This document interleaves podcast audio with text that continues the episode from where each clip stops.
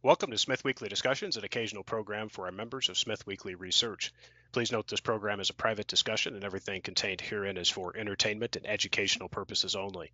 With that, we hope you're in a comfortable position along with your favorite beverage to enjoy the discussion. We remind our audience to examine our show notes attached to each of our shows to better understand how our program functions. Before we get into our discussion, we want to say thanks for questions coming from the audience of Smith Weekly, including Michael G., Jerry S., Sean M., Jack T., and Craig S. On the program today is a returning guest. Mr. Amir Adnani has joined us. Amir is the president and CEO of Uranium Energy Corp, a North American focused uranium restart and development company with projects spanning an ISR portfolio in Texas and Wyoming, among several conventional U.S. projects, as well as conventional projects in Canada's Athabasca Basin. Uranium Energy Corp is listed on the New York Stock Exchange under the symbol UEC. Amir, welcome back to the program. Hey, thanks for having me. I've got my favorite beverage. I'm ready to go. Excellent, Amir. It's been a while since you've been on the program. Why don't we just kick things off here with just you giving us your view of the current status of the uranium market here, and more specifically to the points on things you are seeing on supply chain issues, fuel cycle, and also the supply response so far? The supply response is a big part of this whole conversation. And uh, uh, so, if we start really kind of at a high level, I mean, this is uh, a situation in the uranium market today that is uh, almost 12 years in the making. We had a, a 12 year bear market where there, during those 12 years, uh, there wasn't anything uh, done to develop and grow the supply side of uranium. The demand side of uranium, which is nuclear reactors, did just fine over the last decade. Over 65 reactors, to be exact, 69 reactors were connected to the grid over the last decade.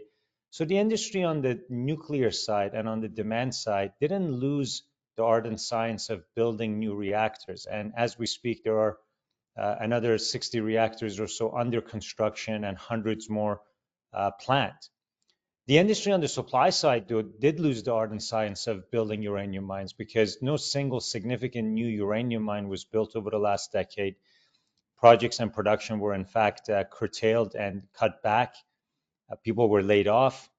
We have uh, a whole uh, set of other energy transition industries out there that today compete for the same geologists and engineers you will have to remember that in previous bull market cycles for uranium, let's say back in 2007, uh, there wasn't really a lithium industry.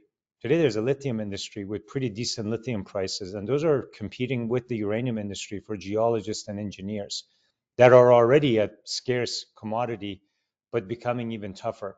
Supply chain bottlenecks are real post COVID, and even big, you know, the biggest players in North America. You look at Cameco, have announced recently issues with keeping their production levels up because of human uh, uh, resource issues, labor issues, supply chain issues. So there are real challenges, I think, on the supply side to react and respond to this uh, deficit, this growing deficit that we see between uh, demand for uranium approaching 200 million pounds per year, and then supply of uranium around 145 million pounds these are the 2023 forecasts for supply demand. And that gap uh, really requires not, not just one or two, but probably six or seven new uranium mines to come online. As we speak, there, there are no uh, significant new uranium mines under construction anywhere in the world. Uh, companies like ours are talking about production restarts. So those are mines that were put on care and maintenance over the last uh, uh number of years. Uh, and that's not going to be enough. Production restarts aren't going to basically solve the deficit problem that we see on the supply side. The other issue that we see is if you look at a bifurcated world as a result of geopolitical lines, you realize that there's even a bigger deficit for Western utilities. Uh, Western utilities from US, France, um, and even if we include uh, Jap- Japanese restarts in there and Japanese reactors, South Koreans, et cetera, uh, Uh, they, they are most vulnerable to the issues that we're seeing emerge as a result of either potential sanctions on Russia or transportation insurance issues that lead to logistical problems for moving uranium out of Port of St. Petersburg. And that's almost 40% of enriched uranium product comes out of Russia. Russia is about 40% of enrichment capacity.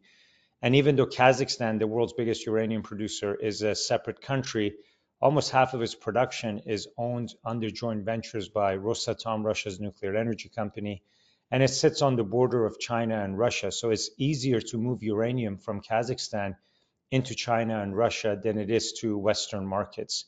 So Western markets, I think, are even at a bigger risk of supply uh, side reliability. And this is, I think, the issue that now is starting to manifest itself in the uranium price. If you and I look at the uranium price on a daily basis, there's a differential, there's a bid and a premium uh, for material if you can deliver to Metropolis, Illinois on US soil at ConverDyn versus even Cameco or Comurhex in Europe. So there is a bifurcated market developing. This is not abnormal. You see this in other commodities. You see it in oil with the price differential between Brent and WTI or oil that you might be able to buy from sanctioned countries will typically carry a discount, so on and so forth. So this is a setup like we've never seen before uh, in the uranium business, where you have a confluence of factors impacting uh, both the availability of supply to all market participants because of geopolitical issues.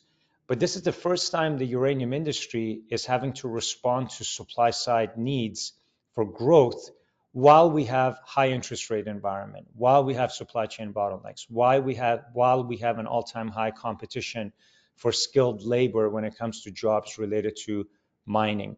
Uh, and so I expect uh, that we're going to see, as we've already started to see here, elevated uranium prices. But I think we're going to see elevated uranium prices for much longer because the supply side response will need more time as it develops and becomes available. Thank you, Amir, for that. Uh, brings up a lot of issues. I want to come back to a few of those as we get further into the discussion, specifically more towards Uranium Energy Corp. It's a tough market out there. It's pretty beat up. Not a lot of people like to produce or can produce. That's also a challenge. And I struggle to pencil in where some of this material comes from to fill out the demand. Good setup we have in some ways, and then also just uh, a poor state of affairs on the other side as well. So, why don't we get into Uranium Energy Corp just at the high level for a moment on capital structure, and then let's get into a bunch of details. But on capital structure here, can you just cover off for us the cash on hand for the company, shares outstanding, and also the major shareholders in the company at this time? So Uranium Energy Corp uh, today is a, a approximately 18-year-old business. Uh, in these 18 years as a U.S. company, that's U.S. listed only. We've seen and done it all in the uranium business. We uh, went basically from a business plan in 2005 to initial production using in situ recovery in South Texas in 2010. Uh, we got unlucky there because Fukushima happened in 2011. And after a couple of years of production, we put our production on care and maintenance and uh, basically pursued uh, a decade of bear market acquisitions. And we thought that was the best way to take advantage of the bear market. But during UEC's 18 year history, uh, this company has produced uranium. We've permitted uranium projects. Uh, we have sold uranium. We've restored projects. We've made discoveries. And we've made many, many acquisitions, which I'll talk about. So today, as of our latest uh, financial filings, the company had on, hand approximately $192 million of cash, physical uranium inventory, and our uranium equity holdings, um, including names like Uranium Royalty that you're familiar with, Andrew. Uh, most importantly, UEC carries no debt. This is a debt-free company, so 100% unlevered, and of course also 100% unhedged. Uh, our future production is unencumbered and hasn't been uh, contracted or committed to anyone. Uh, we have approximately 378 million shares outstanding, and the company uh, has a share price of around $5.30. Top shareholders include the management team, including myself as the founding CEO of the company, along with a number of uh, resource and uranium focused uh, funds um, like Segra Capital, Uh, and uh, MMCap out of Toronto, uh, Sachem Cove, and some of the larger U.S. institutional investors, such as BlackRock, and some of the Canadian names like Sprott Asset Management. The company is fairly widely held. It trades on the NYSE American, and it's the second most liquid uranium stock after Cameco. Our one-year average daily volume is about $32 million a day. But in recent uh, month or two, with increased interest in the sector as a result of increased uranium prices, uh, you see UEC averaging closer to about $40 million-$50 million a day. Good cash position here obviously provides quite a bit of optionality on a number of various plans and initiatives over there at the company. Why don't we move into the U.S.-based operations ISR focus and just talk about, if you will, for us, uh, some of those initial production restart plans, both of course at Texas and at Wyoming operations. Specifically, you know, the price conditions that you would like to see in the market to facilitate formal restart of those operations and some of the capital expenditures related to those uh, restart operations. And then the duration you see to commercial restart at both locations. Also, if you see the need to raise capital in order to put these operations back online. Obviously, with the war chest you do have, that may not be needed, but just talk about those points for us. Um, as I mentioned, UEC is a 100% unhedged company, so we have not signed any contracts with ceilings or fixed pricing, and we believe this is a good strategy in a market environment where Uh, there's a deficit. We talked about that deficit. We think there's gonna be uh, time needed for the supply side to grow. So as a result, again, our thesis is higher uranium prices for longer, and as a result, we, we like to have that flexibility to sell uranium into the spot market and take advantage of spot market pricing. Now, just because we sell in the spot market doesn't mean we may not have contracts. We could uh, we could have contracts, and you may see us have contracts, but those contracts basically don't have pricing that is fixed or capped. Uh, pricing is uh, what we see in the market. We want market-related pricing for our company and shareholders. As a result, we wanna see the spot market for uranium above $60 a pound. Obviously, it's there right now. We wanna see it there for a couple of more months, so that takes you to the end of the calendar year before we make a production restart decision. So we are on track right now, whereby we could very well be in an exciting position come January to announce production restart, because by then we would have had the benefit of three to four months of these elevated uranium prices. Of course, our threshold always was $60 per pound. Obviously, right now the price is over $70 per pound. That's obviously very good. We're very happy with that and um, suspect it'll probably stay around these levels uh, come January. Uh, and uh, from there, the production restart that we're planning focuses on our U.S. assets that are all basically in situ recovery projects in Wyoming and Texas. We do have some hard rock assets in Arizona, but that's not the focus for production restart. Uh, in Wyoming, and to kind of really inform the listeners about what gives UEC the advantage and the ability to be in a production restart, uh, it it really is twofold. Number one, as I mentioned, we're an 18-year-old business. We have the technical and operating know-how uh, to build and produce uranium using in situ recovery. We've actually done it. We're one of the few companies out there today that can say, as a management team, as a company, we have produced uranium in the last 10, 15 years. And so our technical know-how, our operating experience definitely is an edge, but so is so are the acquisitions that we made. You know, we made an acquisition when uranium was at $35 per pound before Russia's invasion of Ukraine of a business called Uranium One. Uranium One Americas was wholly owned subsidiary of the Russian government, 100% owned by Rosatom, Russia's nuclear energy company. And uh, this is a business that the Russians had assembled on U.S. soil, really putting together the best and biggest uh, projects in Wyoming in this company over a decade-long consolidation effort by the Russians. It was always a bit uh, curious to everyone how the Russian government was allowed to own these assets on U.S. soil, but they did. And about a year before their invasion of Ukraine, they ran a global process to sell these assets, including a fully licensed processing plant, four fully permitted mines, one mine that was in production until 2018, uh, you would, if you look at the what it, this had cost the Russians to accumulate, it would have been close to two billion dollars over 10 to 12 years. At uranium prices of $35 per pound, we paid 112 million cash to acquire this business. And at the time, I have to say, it was a big bid. It still is a big bid. That's a lot of money. Uh, but it put us in a position where uh, we acquired assets that today have incredible scarcity. It takes a long time to permit. Uh, of course, there's a major re-rating on acquiring assets at $35 uranium when uranium is now at $74 per pound.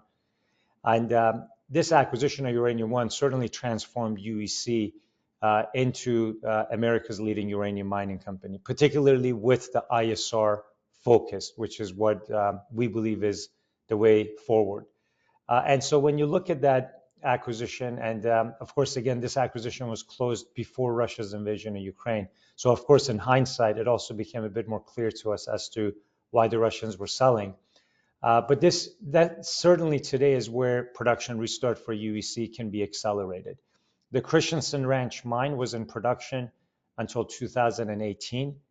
Uh, the Irigaray processing plant was processing uranium up until recently. We had a toll processing uh, customer. So the plant is in great shape. The mine is in great shape. Up until recently, we've also completed refurbishment and upgrade work at these facilities. We have three additional fully permitted projects in Wyoming. This is all in the Powder River Basin of Wyoming. For the benefit of your listeners, uh, in situ recovery of uranium is responsible for 45% of global production. Kazakhstan as a country leads the way. Outside of Kazakhstan, especially in the Western Hemisphere, more uranium has been mined using the in situ recovery method in Wyoming than any other jurisdiction. Wyoming has a 40 year history of this method of mining. Uh, over 250 million pounds of uranium has been produced here. So this is a state that understands uranium mining, has the right geology, has the right uh, regulatory framework. We have fully permitted projects, and the geology is amenable to the low cost in situ recovery method. So UEC, again, is in that very unique position where we're not out there raising capex financing to build the mine. The mine, the processing plant that we're restarting production with uh, next year are are built and ready to go. And that's a major advantage because again, we not only uh, save that capex, but we shield our investors from uh, not being exposed to today's high interest rate environment. We're building any infrastructure, be it a mine or a mill or a processing plant, is going to be exposure to interest rates, engineering risk, construction risk, and potential delays. We don't have those risk factors here. So I think we're in a very good position. We will start with Wyoming first, uh, and uh, that that will be around the mid 2024 event in terms of when initial production can restart. And about a year after that, we will look to restart the Texas operation. This is all obviously given our team and company ability to ramp up. Uh, we have to hire, we have to get people in place. And so you might be wondering, well, why doesn't all, why don't you just, you know, start it all at the same time? And there's a bit of a staging to make sure that we are uh, adequately staffing and uh, growing this production for years to come.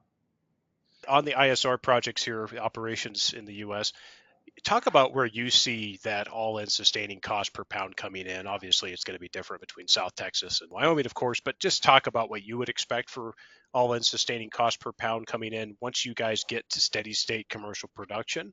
Give the audience a little bit of a flavor on, you know, the leverage. $80, $90 uranium is certainly going to come. Maybe just talk about what you think that cash flow looks like. You know, ISR projects, again, have, have a benefit of low capital intensity. The upfront capital requirements are typically just um, once you've built a processing plant, you're talking about drilling vertical water wells, you know, down three, 400 feet uh, from surface. And so you're drilling and casing most of the time. That's most of your development capital. Um, you know, we suspect, and it's this should be really no surprise, but when you look at uh, US ISR projects in Wyoming in particular. You look at other companies in the sector as well. In the Powder River Basin, in the Great Divide Basin, historically, all-in cost has come in around 30 to $35 per pound. We suspect in 2023, going into 2024, those numbers are probably going to be closer to $40 per pound. uh, in terms of an all-in cost of production. Uh, and uh, uh, again, this is adjusting for some inflation. This is adjusting for just a higher cost environment that we that we live in today. So you can see from that kind of base what the what the leverage is to uranium price. That's a decent margin at $60, which is the restart threshold that we had in mind. But it starts to look very attractive at 70. And um, of course, anything above that, uh, just these projects, I think, start to uh, look like very healthy operations. Um, again, for the benefit of listeners, or if you're new to uranium, for most of the last decade, uranium prices were not just less than $40 per pound, they were less than 30, and for even a period, less than $20 per pound. So that's the reason why these projects were put on care and maintenance, uh, were uh, below their marginal cost of production, but we just have a very different environment today. UEC's um, license capacity is uh, roughly 8 million pounds across Wyoming and Texas. That's our annual license capacity. Total in situ recovery amenable resources that are SK 1300 compliant uh, is around 100 million pounds in all categories of measured, indicated, and inferred. About 75 million would be measured and indicated, and 25 million or so would be inferred. So this is the largest resource base in the country of any company that's in situ recovery amenable, uh, and a majority of that is fully permitted as well, all in Texas and Wyoming. Uh, Andrew, I don't think initially the target is to get to obviously that full license capacity, but uh, over a four to five year time frame, we would look to ramp up the production. Uh, and you know, even if we're able to get to 70 or 80 percent of our current license capacity, uh, that would certainly make this um, the not only the largest U.S. uranium company, but definitely a top five, top six uh, globally, uh, and also just the fact that the production has very high margin uh, and um, uh, and no significant capex requirements since most of it is already built. Uh, this this would be, in my opinion, one of the strongest projects out there anywhere in the world in terms of financial returns, but also the timeline to production being basically within the next 12 months good points on the license capacities and the time frame we're looking at here. And you know, as you know, the U.S. is uh, various facilities, conventional ISR, what have you, is always generally never gotten to those license capacity numbers. Uh, not saying it's not impossible, but definitely it's been a challenge in previous periods and obviously past cycles. Let me comment on that because you you raise a fair point, but at the same time, to be fair to the industry, the uranium price in the last 20 years has really not had a sustained period of strong prices where U.S. companies can really grow into. Uh, like we must remember that over the last 20 years, we had the 06 07 bull run, which lasted all of 12 months. And we had the 2010 uh, rally that was starting to take place and was cut short because of Fukushima. So in regular commodity cycles, you know, you might have three good years and four bad years. And in uranium in the last 20 years, we've had 17, 18 bad years and two and three good years. And mining just takes longer than that. And the US industry in the last 20 years has not had sufficient runway with stronger prices for more sustainable periods to be able to really ramp up production. And if we go back to the 60s and 70s, where there were sustained prices for longer, the US industry did get up to producing about 40 million pounds per year collectively. And it is capable of doing that. We just need the right price environment for uranium, which collectively in the last 20 years we haven't had. And obviously, if we keep that pricing for a long period of time, you'd finally attract the skills and people, et cetera, to finally get to that level. As you said, it's going to take a number of years to get there. You have to obviously attract talent to the industry as well. And typically they don't show up overnight, as you know. It's going to be very interesting here to see how things go on the production front. And the U.S. Uh, pretty much wasn't even on the scale last year as far as production goes globally. It'll be interesting to see what kind of response happens as we turn over in the cycle here. And of course, policies change and the bifurcated market and all the various other parts that have played in here. With that, um, just on the capacity side and you know excess capacity is a Amir obviously you guys are looking to fill that excess capacity as you ramp up in the four to five years ahead once steady state commercial production happens. Talk about that excess capacity and also let me just couple it with under the prior ownership there, which was Uranium One, had a, a, toll processing agreement with Peninsula Energy that was done, of course, under Uranium One for the facilities there in Wyoming. But just talk about, you know, excess capacities. Will you guys look to toll process in the future? And of course, that decision to not do toll processing at this time. There's certainly excess capacity. Both Hobson and Irigaray are fairly large uh, operations and plants. Uh, you know, Hobson has a four million pound license capacity. Uh, Irigaray is at two and a half million right now, but we're in the process of increasing that to four million as well. Um, at Reno Creek and Moore Ranch, we have two additional locations where we are actually permitted for having a central processing plant. So this is a company uh, that today I mean, the, the, the first phase of my uh, life at UEC when we were getting going was all about permitting, permitting, permitting. It takes seven to 10 years to permit these sites.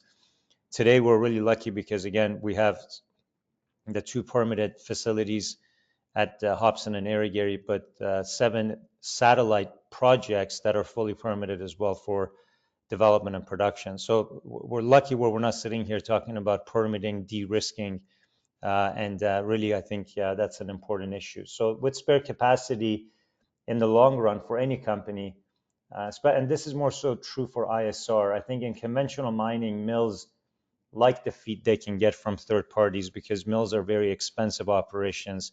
Conventional mining and milling is just a different kettle of fish than what we're talking about. And with ISR processing, there just isn't the same kind of attractive business case for having third-party processing. I think for sure, if we see a strategic objective uh, uh, around doing a third-party toll processing using spare capacity, we would consider it. Uh, but as you pointed out, I think the example of the one contract that uh, that was there that predates UEC, and as you pointed out, it was there from the Uranium One days. Uh, there was just um, there was no business case there, and frankly, uh, UEC needs to be focused on our own production restart, which is why we decided to terminate that one contract. And these contracts on toll processing, frankly, are mutually uh, possible to terminate. So it's not just our right to terminate; the other party can terminate as well with the exact same notice and and right. So it's a two-way street, and I think any company that wants to plan production in a sustainable fashion needs to be able to support its own uh, uh, processing infrastructure. That's what makes a good business. But our realization, uh, and I'm, I'm, by now we've talked about this many times, our realization again is the fact that with scarcity of talent and labor, um, that talent and labor at a time of fundamental kind of shifts that you're taking as a company, i.e., going into production, needs to have a 100% focus factor, right? And so when there's really a shortage of people, you really think about how to make sure their time is invested um, on behalf of the company in a way that most benefits the company. Uh, we see that for UEC today being all about production and production restart of our own assets from our own mines and our own projects, and anything else is just distraction that we can't afford to have. Yeah, appreciate your comments there, Amir it's always a challenge whether it's the timing of operations, whether or not you want to be in operation at this time versus, you know, as you said in 2024, deposit types, chemistry. There's a lot of different things. Obviously, these things are set up for certain deposits. Interesting on that piece of it too. So there's always lots of other pieces that kind of play into this, and it's just not as simple as it looks, or a light switch flip, if you will, on some of these things. There's a lot of work that goes into processing material. Just to discuss um, some of the acquisitions uh, that we didn't cover. Let's move outside the U.S. for a moment and talk about maybe some new large project developments that you guys would have uh, in the pipeline potentially here.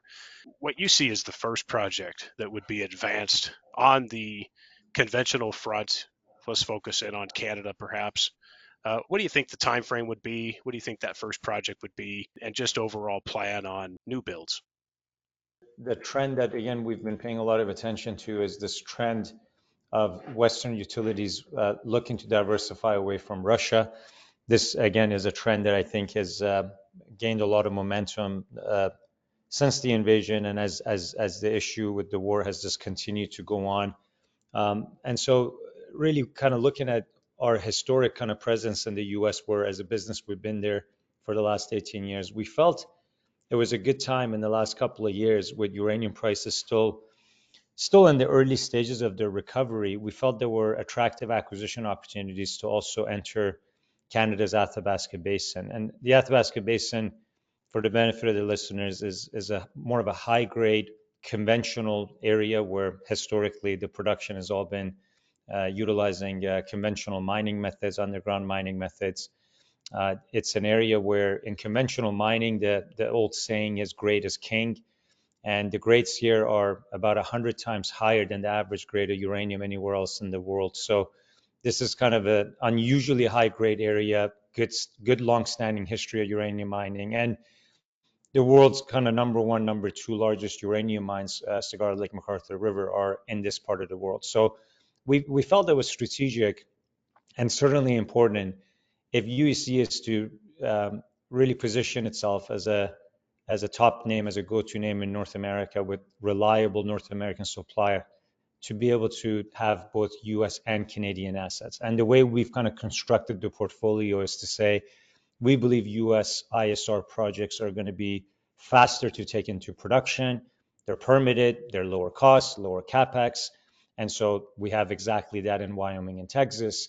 But we're now building this pipeline of resources in Canada that have multiple kind of avenues of growth in front of them, which I'll talk about, that gives the company significantly more leverage to uh, higher uranium prices and future production from the Canadian side. Uh, and um, the Canadian side uh, uh, came together for us through two acquisitions. We acquired a publicly listed company called UEX, and we acquired uh, an asset, a single asset from Rio Tinto called Roughrider. Uh, UEX was a publicly listed company that had been around for 20 years. It was originally created as a joint venture between Cameco and Pioneer. Uh, the land and the projects that they had been able to get uh, their hands on over a 20 year period was quite exceptional. Uh, Athabasca Basin today um, is a very coveted location to be in. It's like getting your hand on real estate and fifth, on Fifth Avenue. Every, every, every block is taken. And so if you could pick up land 10 years ago, five years ago, 20 years ago, it would surely be more attractive locations than what's available today. Uh, so we saw a very attractive target there in UEX. They had multiple projects, multiple joint ventures, bits and pieces of stuff, stuff they owned 100%. So we, we acquired UEX, and that was a very timely acquisition. That was a uh, again a uranium price around $40 per pound, and with uranium prices around $45 per pound, uh, when Rio Tinto was looking to exit the uranium business globally, uh, we uh, were able to acquire Roughrider, which is a project that Rio had got into a bidding war over with Cameco in 2012. Uh, paid 640 million on it, taking it to mine development, another 140 million on mine development, and ultimately decided for a company the size of Rio Tinto, which is almost a hundred billion dollar company, that um, you know the uranium industry was just not big enough for them, and uh, so they were getting out of uranium. Um, they might change their mind with uranium prices at 100 or 150 dollars a pound, but at 45 dollar uranium prices and lower, they were exiting. We paid 146 million and acquired uh, Roughrider, so that's one that we own 100%. So that project in particular, Andrew, gives us a pathway to production that could be five to six years out, but five to six years for us is great because the next five or six years we're busy growing our ISR production in the US. So it's wonderful to have a, a project uh, just in one asset in Roughrider that in five or six years from now can come in and can add to that US production. It's on the east side of Athabasca Basin, near infrastructure, near an airport, near hydroelectric power, very close by to where Cigar Lake, McArthur River are and it's a high grade resource. It's a, approximately almost 70 million pounds of resources at grades ranging from 3.5 to 4.55 percent uh, grade. Um, I mean, these are just uh, unusually high grades. Conventional mining in the U.S. by comparison, the grades in the Colorado Plateau where conventional mines are are typically between 0.25 to 0.35 percent. That's the again the the grades of conventional mines. Let's just say in the U.S. and Namibia, conventional open pit mines are typically around 0.03 percent. So you're you're comparing 0.03 and 0.3 to 3 percent or 4 percent. So incredible grades, and, and, and grade is really king, as I mentioned, for conventional mining. And so that's our uh, really lead project that we own 100% that we're advancing. We're actually starting drilling on that project very soon. Very excited about some of the drill targets that we have on the project. We think it can grow the resource, define the resource better, and then we can establish an economic study around it and just advance the project through the various steps of de-risking. In addition to that, we have five joint ventures in Canada and Athabasca Basin with the Cameco, uh, French government's Orano, and another uranium company called Denison. So we have five active joint ventures now where at $30, $40 uranium, these joint ventures were frankly idled because companies didn't have the financial interest to develop them. At $70, $75 uranium, these are projects that become interesting, especially for Orano that was getting a lot of its production from the country of Niger in Africa. Uh, uranium exports out of that country have been halted. There's uncertainty around it because of the political situation there and, a, and a basically a military coup. And that means uh, the likes of the French government will probably increase their spending in jurisdictions like Canada. We have two joint ventures with uh, Orano on large deposits. We have a joint venture with Cameco on their Millennium project. That's a feasibility stage project. Uh, and again, these these were as these were part of our UEX uh, acquisition. So today, after Cameco and Orano, UEC controls the third largest diversified portfolio in Canada's Athabasca Basin. In all categories of resources, we have close to 200 million pounds of uranium here, five joint ventures, over 1.1 million acres of land. Uh, and again, I can't emphasize how difficult it is to buy quality land here. Uh, all the key concessions, projects, land has, has, has got a name on it now. So to be uh, in a span of 24 months, while uranium was still at 40 or 45 dollars per pound, we came in fast and aggressive, and basically within two years have established ourselves as a top three player in this in this uranium district, which is very strategic for global production. So between US and Canadian assets, UEC today controls over 320 million pounds of uranium. That's a highly diversified portfolio.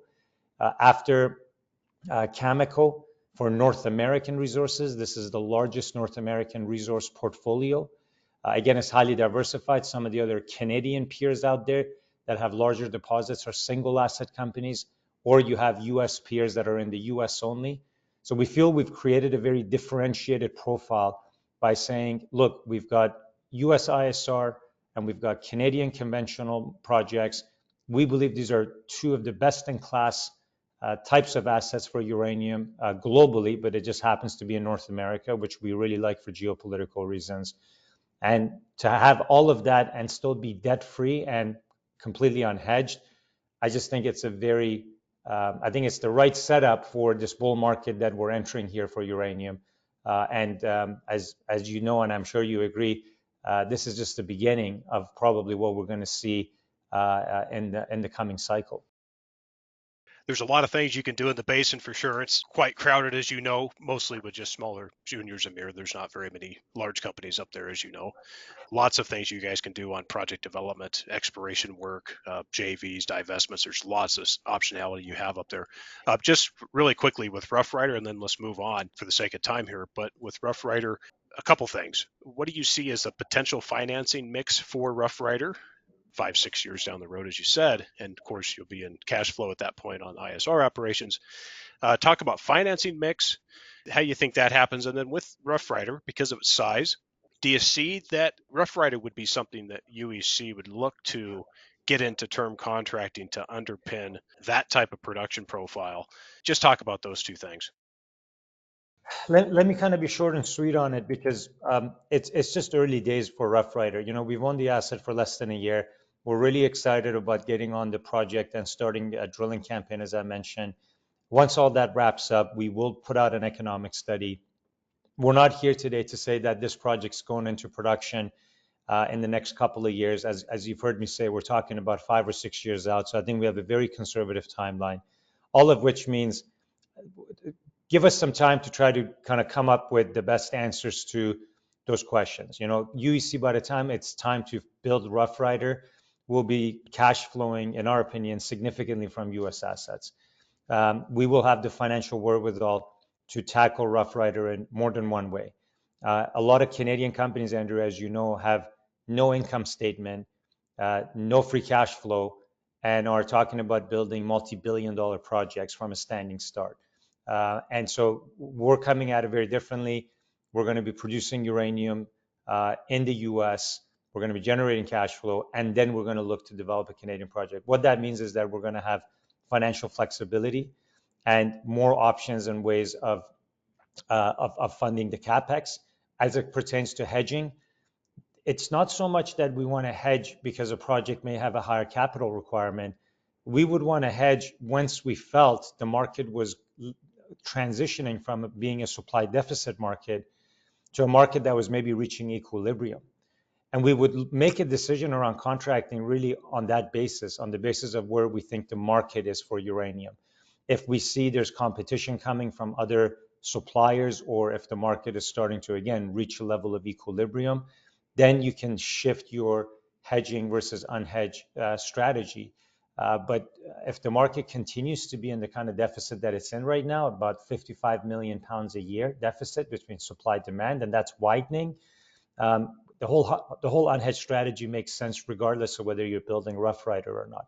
And lastly, I would say, you know, again, the other thing that really differentiates UEC to our peers, uh, we we've already, as you've seen, it, uh, have established uh, record sales and profits from the sale of our inventory program. When uranium prices were lower, we weren't just buying assets uh, with pounds in the ground. We were buying pounds in a drum barrel. And we acquired close to 6 million pounds of uranium under long-term contract. Uh, this past fiscal year that we had for the period ending July 31st, uh, we sold 100 and over 160 million dollars worth of uranium, over 3 million pounds of uranium that was sold. Uh, we generated close to 50 million in gross profits. The previous year, we had sold 500,000 pounds of uranium. We still carry over 2 million pounds of inventory on hand. So this is a company that's already made some significant transitional points where we're not just talking about exploring for uranium and permitting uranium projects and maybe bringing production online.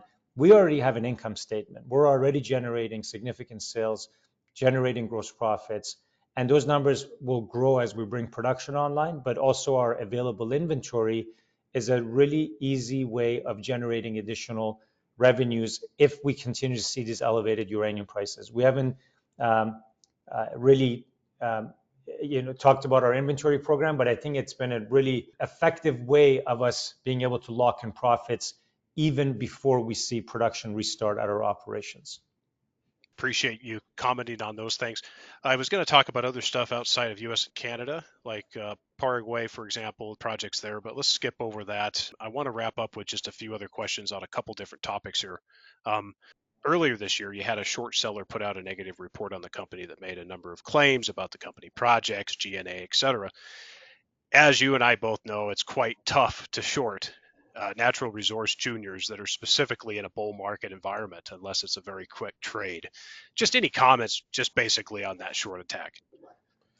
Yeah, very short and sweet. I mean, I think at the time uh, that uh, the backdrop of, of that timing was uh, the failure of regional U.S. banks, and it was the March timeframe, if I remember correctly. You had banks like Silicon Valley Bank uh, and other kind of concerns that were in the market. So to some extent, I think those guys uh, got lucky with their timing, where there was general weakness in the market.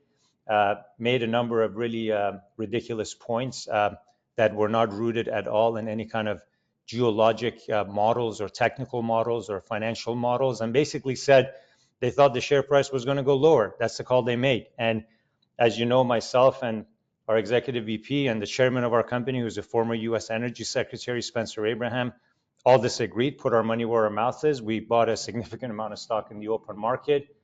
Six months later, we found out who was right and who was wrong. Uh, UEC's trading at um, almost double the share price where the short attack was launched and claimed that they thought the shares were going to go lower. So, uh, short and simple, I think numbers and, and results and performance basically speak for themselves. Yep. Yeah, it worked for a couple days anyway.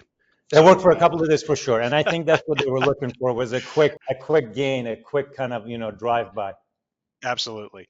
Okay, Amir, as you know, this uranium business, like many other segments of the extractive industries, have a growing shortage of technical talent. Uh, you know, engineers, chemists, geologists. There just isn't much wisdom transfer, and these issues go right down to really high school level curriculum, which is pretty much non-existent in most institutions. Now, of course, we have no shortage of you know junior promoters out there, as you well know. But just talk about some of the UEC efforts on this front. Let's couple this with community relations, government education, worker skills, call it CSR, ESG, whatever. But just go ahead on that and just talk about what you guys are doing to help reinvigorate the shortage of technical talent. Uh, it's it's really working with local colleges and universities. We've done this in Texas and Wyoming, and in Saskatoon, where you basically need to um, uh, be part of that um, supply chain, for lack of a better term. We've been providing um, math and science focused uh, scholarships at the high school level for many years now. Uh, especially in Texas, our program has been uh, ongoing uh, for almost a decade, uh, making sure that you recruit uh, individuals again then from the universities and those programs down in Texas. We've done a lot with Texas A&M, for example, and now are starting to build those types of relationships in Wyoming as well. But we have a number of folks on the on the team that we've hired straight recently out of university uh, over the last year, uh, and uh, and or we have individuals as well that I'm so you know proud to say that 10 years ago we hired at a university, and 10 years later they're still with us, and they've learned the business uh, with us as we've again permitted projects, built projects, mined uranium, made acquisitions. Uh, this is how you basically build uh, that human resource capital that the industry badly needs. I think. Department of Energy has these surveys that shows um, stats around how many people work in the domestic uranium industry. And in the 70s, uh, there was close to 40,000 people employed in the domestic uranium industry. And uh, the latest survey today shows there's a few hundred people left that are directly employed in the domestic uranium industry. So there's uh, uh definitely that's a pinch point, but it's definitely an exciting place and uh, it's going to have a lot of growth in it for sure. Uh, but it's uh, one of the realities that we need to accept that, uh, again, these mines aren't just going to be flick of a switch exercise where they just get built according to some spreadsheet financial model and they just magically come into production. Uh, the industry really ignored its uh, the need for human resources and investing in human resources because of low uranium prices for over a decade. And prior to that, there was already a generational problem even prior to that, where Uh, uh, uh, you know, again, we, we just haven't had sustained bull market rallies in uranium really since uh, the Cold War had ended. So this is a, a, problem, but it's also, I think, what supports the thesis that prices will stay higher for longer because it will take time to really build that side of the industry in terms of people, personnel, and human capital all your efforts and more on this issue is definitely appreciated by everybody, I'm sure. Amir, you have a few other posts with some other companies in the natural resource sector besides Uranium Energy and Uranium Royalty, but also Gold Mining Inc., Gold Royalty, and also Carbon Royalty. Just talk briefly about these other companies if you want to, and then of course, you know, how you split your time. Yeah, just to be uh, very clear, the the only company that I've been the CEO of with day-to-day responsibilities for the last almost 20 years since I founded it privately as Uranium Energy Corp. So uh, that's uh, that's the high-level comment. But as an entrepreneur, I've, I've, as you pointed out, been involved in the uranium sector and the gold sector, uh, and in uranium, very proud of the work we've done to build Uranium Royalty Corp as the as the first and only publicly listed royalty company in the uranium sector. Uh, and in the gold business, I've been extremely fortunate to um, have, have been an entrepreneur to, to build a business in the gold sector called gold mining, but then to be able to attract individuals to run that company um, that were formerly at Goldcorp. So you look at individuals like Alastair Still, who's the CEO there, and David Garofalo, who was the CEO and chairman of Goldcorp. Alastair was the head of corporate development at both uh, uh, Goldcorp and Newmont uh, prior to the acquisition of Newmont, uh, acquisition of Goldcorp by Newmont. These are incredible individuals in the gold sector, um, similar to Scott Melbye, who's uh, been working with me for close to a decade now at Uranium Energy and Uranium Royalty, who's been in the uranium industry for 40 years. You know, the, the key thing you learn as an entrepreneur is um, that business is a team sport and your ability to attract top-notch talent to share the vision and the commitment that's needed to build this business is is uh, just as crucial as how much capital you have and how good your projects are. And um, my time and focus and responsibility is um, uh, on UEC, and that's again where uh, it's the only company that I wear the CEO hat on. Uh, but I've been very fortunate and lucky to be able to attract CEOs and individuals to to run the day-to-days of these other businesses that uh, I was excited enough to create. And and you know we're obviously um, disappointed with the way gold equities have behaved this year, despite pretty decent gold prices. But that's also par for course in our commodity business, where uh, you know I look back and I think maybe the first time I, I interviewed with you, UEC was trading at a dollar a share, and you might think that was a long time ago. I think that was like three years ago, and you know here we are trading at you know five dollars a share. So our commodity business, uh, as you know, can sentiment and attitudes and pricing can can change fast. But as long as companies are well structured, good balance sheets, good capital structures, and most importantly, no debt, and all my companies, Andrew, are debt free. Um, you uh, can really make sure you protect the downside for shareholders and on the upside have uh, a lot of torque and exposure. And that's that's what's what's that's what I think is playing out here in uranium as well, basically. Well, Amir, I think we covered most things. Let's wrap up. So, for potential investors uh, who are listening in, the company has a market capitalization of about 2.1 billion US dollars. Why should Uranium Energy be considered within the institutional, family office, and retail investors portfolio? highly differentiated.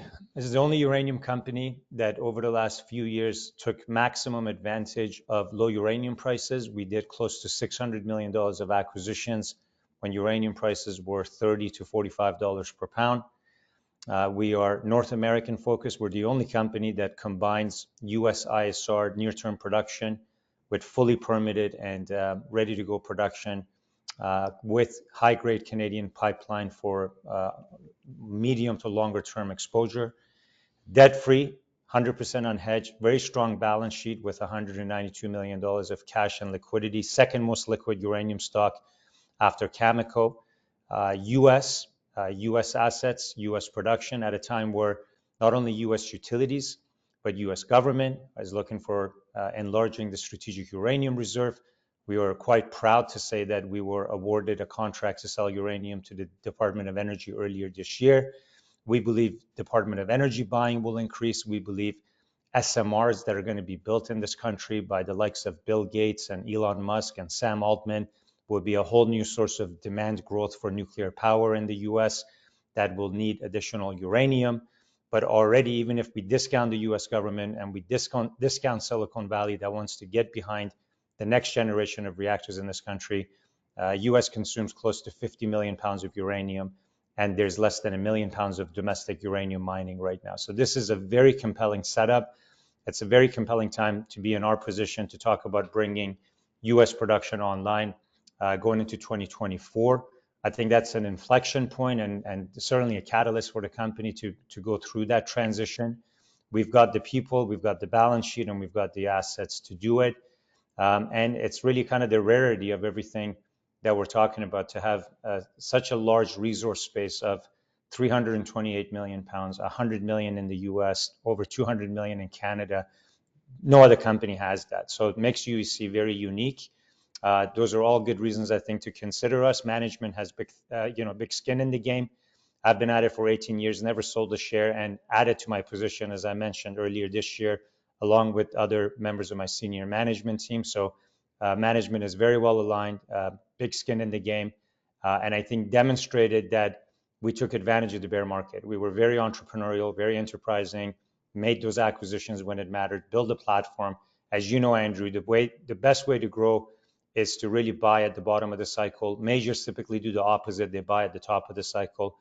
But it's also fascinating because the only producer out there, Cameco, with a North American listing, uh, trades at a major premium to NAV or net asset value. We trade still at a discount to NAV. So just a re-rating of going from developer to producer, I think is also very positive and can come with a re-rating. So um, those are maybe a long list of reasons, but good reasons nonetheless for your audience and uh, uh, potential investors to consider. Go to uraniumenergy.com to find out and get more information. Uh, and feel free to contact our investor relations line. We're covered by seven analysts all have buy ratings on the company and uh, all have fairly recent coverage on the company as well. Okay. Well, hey, look, I appreciate you taking the time today with us, and we will expect you to be coming back in 2024 to update. And thanks again for the time, Amir. My pleasure. Have a good one.